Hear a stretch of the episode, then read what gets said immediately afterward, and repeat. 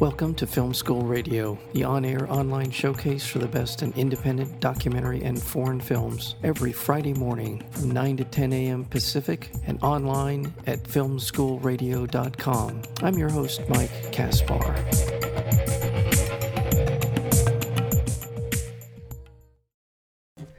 Joining us today is Nicole London. She is one of the co directors as well as the co producer of two documentary films that will be premiering on PBS. One of them is Harriet Tubman Visions of Freedom, which will be premiering on PBS on October 4th.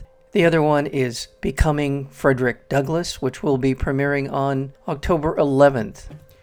Harriet Tubman Visions of Freedom is a rich and nuanced portrait of a woman known as a conductor of the Underground Railroad who repeatedly risked her own life and freedom to liberate others from slavery.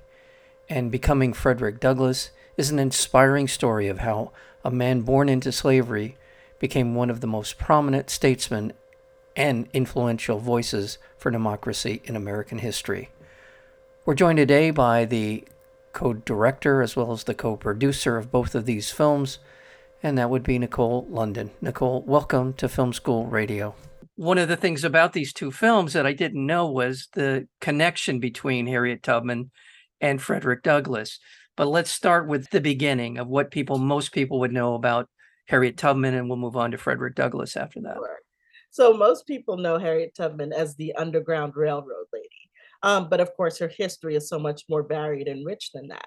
Um, yes, she was a conductor on the Underground Railroad, but she also liberated herself. Um, she escaped from her owners and uh, into Philadelphia, but then she went back, and that's what I think a lot of people don't realize about her story is that she had the she had freedom.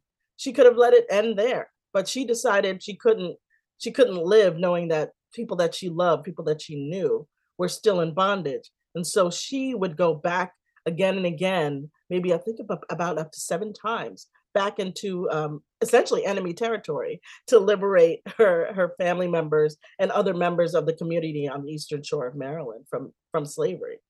Amazing! It's just an amazing story, just as you described. Once she got out, and in the film we see her life story, so we know the horrific circumstances from which she escaped and and there's so much more but let's talk about frederick douglass in terms of what we know about him and for most people and, then let's describe a little, little bit of his journey as well well apparently some people think frederick douglass is still alive so um, but of course he is not he is he is a, a long past I think a lot of people uh, just know him as the this commanding figure that they see in pictures.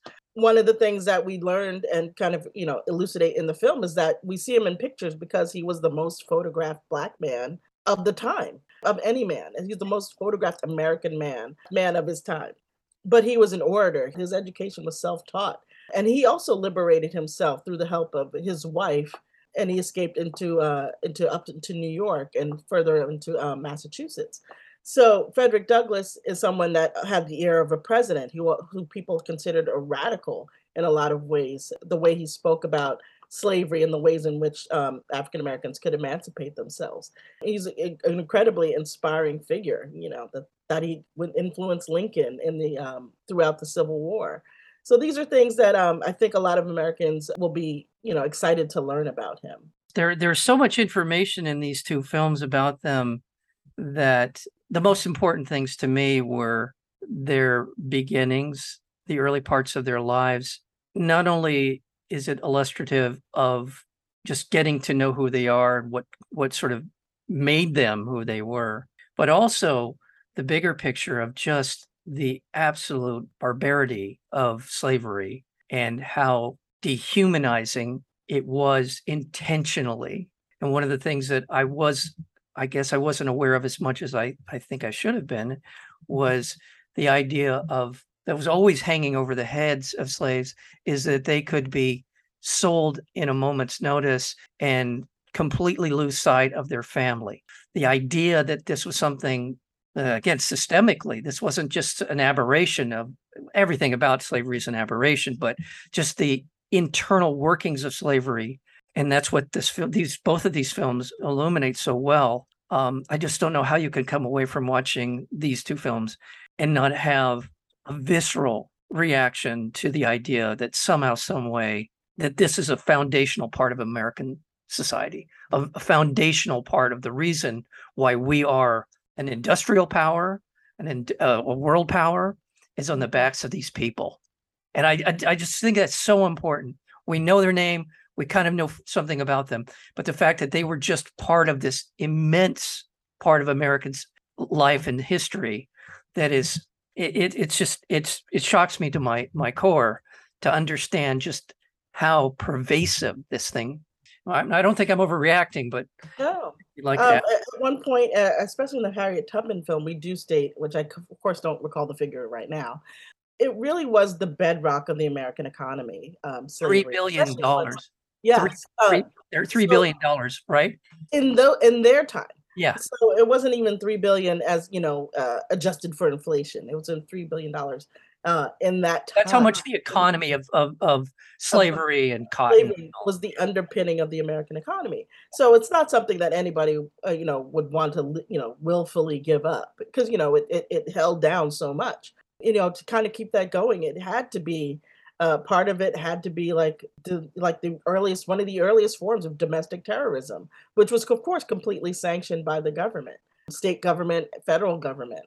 That's i think that's one of the things we kind of wanted to kind of make sure that people understood that it wasn't just you know some people were against it some people was like this, this was part of the country and it made everyone complicit in some way. Even if you were an abolitionist the laws that as they were written put that pressure on everyone for instance when they passed the fugitive slave law right. it made everyone complicit uh, whether they agreed with it or not and i think that was one of the things that became especially untenable and forced the hand of that made the Civil War almost inevitable. It's like these kinds of things that were chipping away, not not so much chipping away at slavery, but it, it, it really brought things to a head. But every American had, you know, had some some some sort of involvement, whether indirectly or directly. And I don't want to get too far away from telling their story of, of mm-hmm. Frederick Douglass and Harriet Tubman, but what I always come back to is that the institution of slavery, going back to 1619, 165, 170 years embedded into the fabric of America before we became the United States of America. 170 years of a system before we became a, a country, before we were. You cannot say that that wasn't absolutely fundamental to the development of the United States. You cannot say that. And the, the fact that banking came out of the slave trade, Wall Street came out of the slave trade. There's so much about the, the, the, things that we look at as these shining institutions in our country. And these, and I just again coming back to your two films, they they you cannot look away. Oh, I agree. I absolutely agree. Insurance came uh yeah. like I guess the the our con- modern concept of insurance also came out of the slave trade yes, it's it's it's as American as apple pie, as they say. Um, it's in the very bedrock of how this country was founded, and I think it's it's so important for people to understand that, and you know, and kind of divorce it from your personal feeling of it. It's it's it's a fact, regardless of how you feel about it. it's, it's a fact of American history, and I think the more that we confront can confront that, uh, you know, openly and honestly, the farther, you know, the better it would be for all of us. We see echoes of the echoes of the fugitive slave law. In some ways, there's an echo of that that took place recently in Texas with mm-hmm. women who were seeking an abortion could be held accountable not only for leaving the state to do so, but anyone who helps them along the way. Oh, like, it's actually very similar. Yeah. It's like we do see shades of that. We saw shades of this of the Underground Railroad in this in the 50s and 60s with women seeking, you know, abortions that there was like a network of people that they could contact to kind of get to places where that would be possible. With the laws as they are now, we're obviously going to be seeing something like that happening again. Uh, you know, of course, technology would be something that you know helps that along. But again, there are shades of this. It's never not been a time where, you know, things like this haven't existed in this country. Let's go back to talk about Harriet Tubman and Frederick Douglass because in addition to the things that we've been talking about describing in terms of slavery its place in our country and bedrock part of our American experience. What they did makes it even more remarkable and heroic. The fact that. Harriet Tubman was free, Mhm. went back, I think it's 13 in the films, 13 times back into slave territory in order to pull people out of there.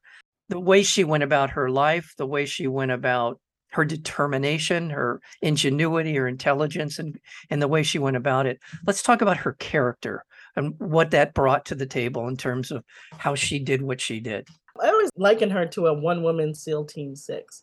Um, she did have that ingenuity. She did have that str- strategy. She would attribute, in, in many ways, a lot of her character to her religious upbringing, to her religious. Um, uh, she thought that she was called by God to kind of to do this work. Even beyond that, you know, a lot of people are, or feel that they're called by God to do something, but they don't necessarily put their lives at risk to do it. and she did that. Um, she was a wanted woman. You think of uh, bounty hunters, uh, slave catchers at the time were all out for her blood, but that didn't deter her. I mean, 13 times it did not deter her uh, to go back and, and do what she felt that she needed to do. I don't know if there's a person that we know of in this day and age that has that kind of character, perhaps aside from a military person, someone that's in the armed services who's literally going to rescue someone in in wartime. And you know essentially that's essentially exactly what she was doing rescuing people that she felt were almost prisoners of war. And that you know war being waged is, uh, against slavery We mentioned earlier that she did meet Frederick Douglass in her lifetime. What I w- what I found so fascinating a- about the film Harriet Tubman, uh, Visions of Freedom, is that the length of her life. I, I I didn't realize that she lived as long as she did, and in that process, I think was able to inspire other people, and right up to almost the point of suffragettes. She was alive and inspiring people.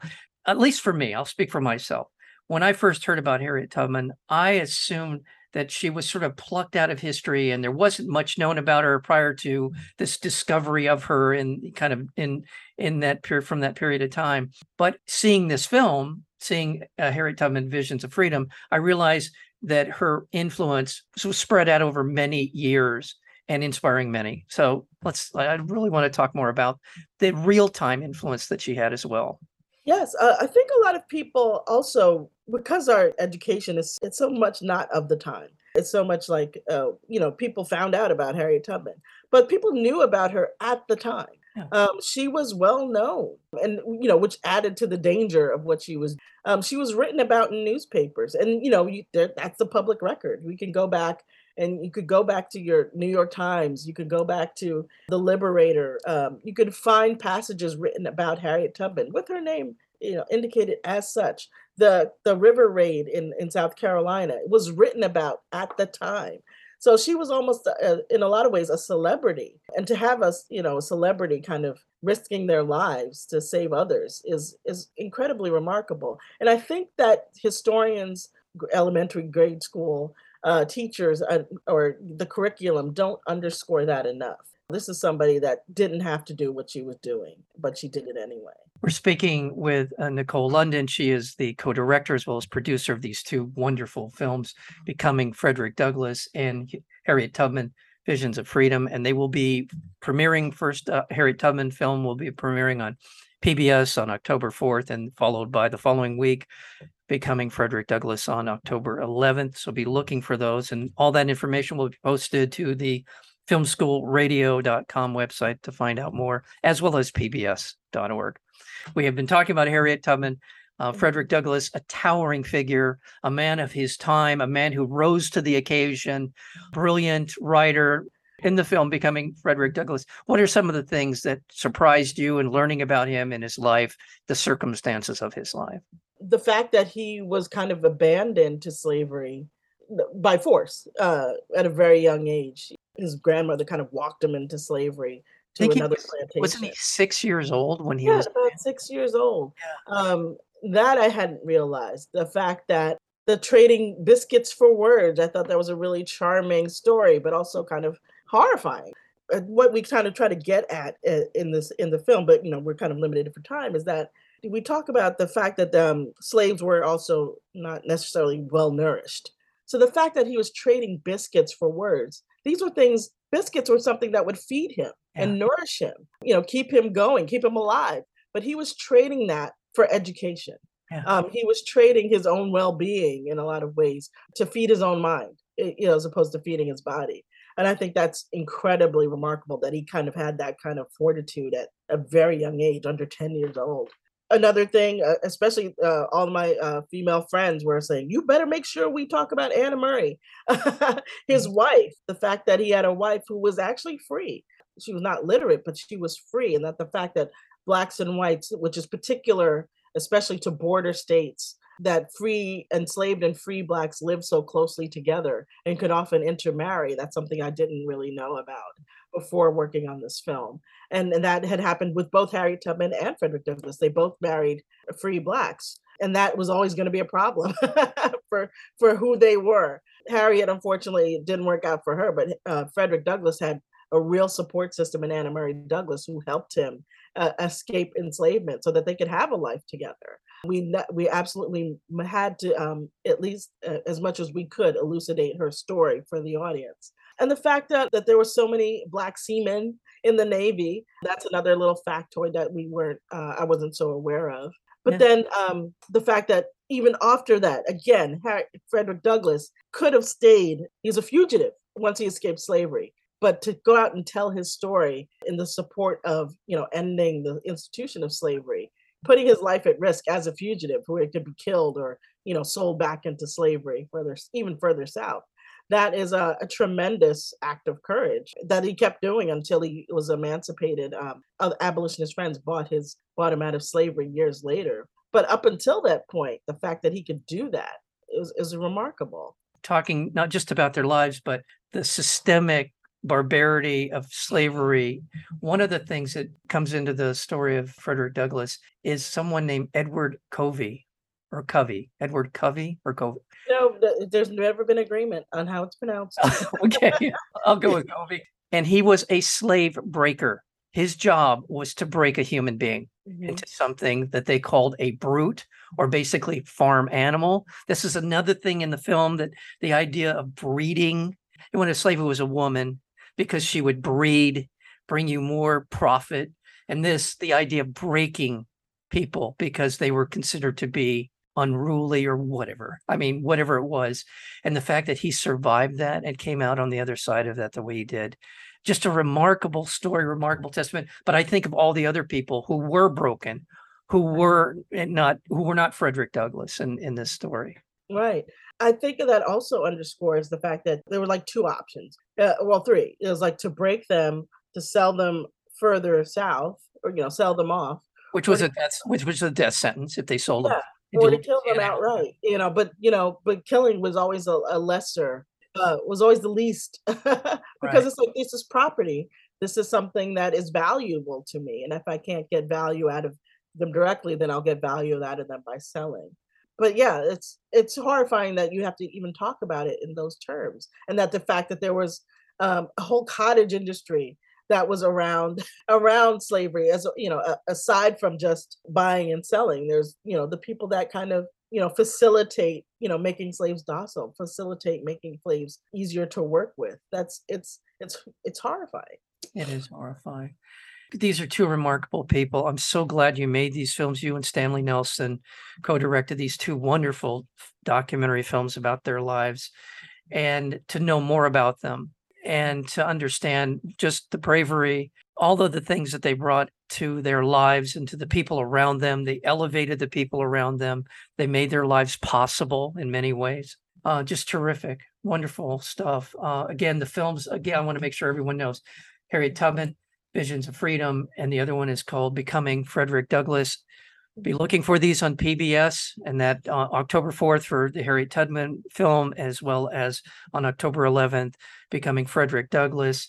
You can also go to Firelight Films. That's firelightfilms.com to find out more all of the work, including uh, these, and uh, just a, a, wonderful filmography on uh, with Stanley Nelson and yourself. Congratulations, Nicole London, on these on these two films. Thank you so much. Um, it's been a pleasure. I love talking about them. and I hope people tune in.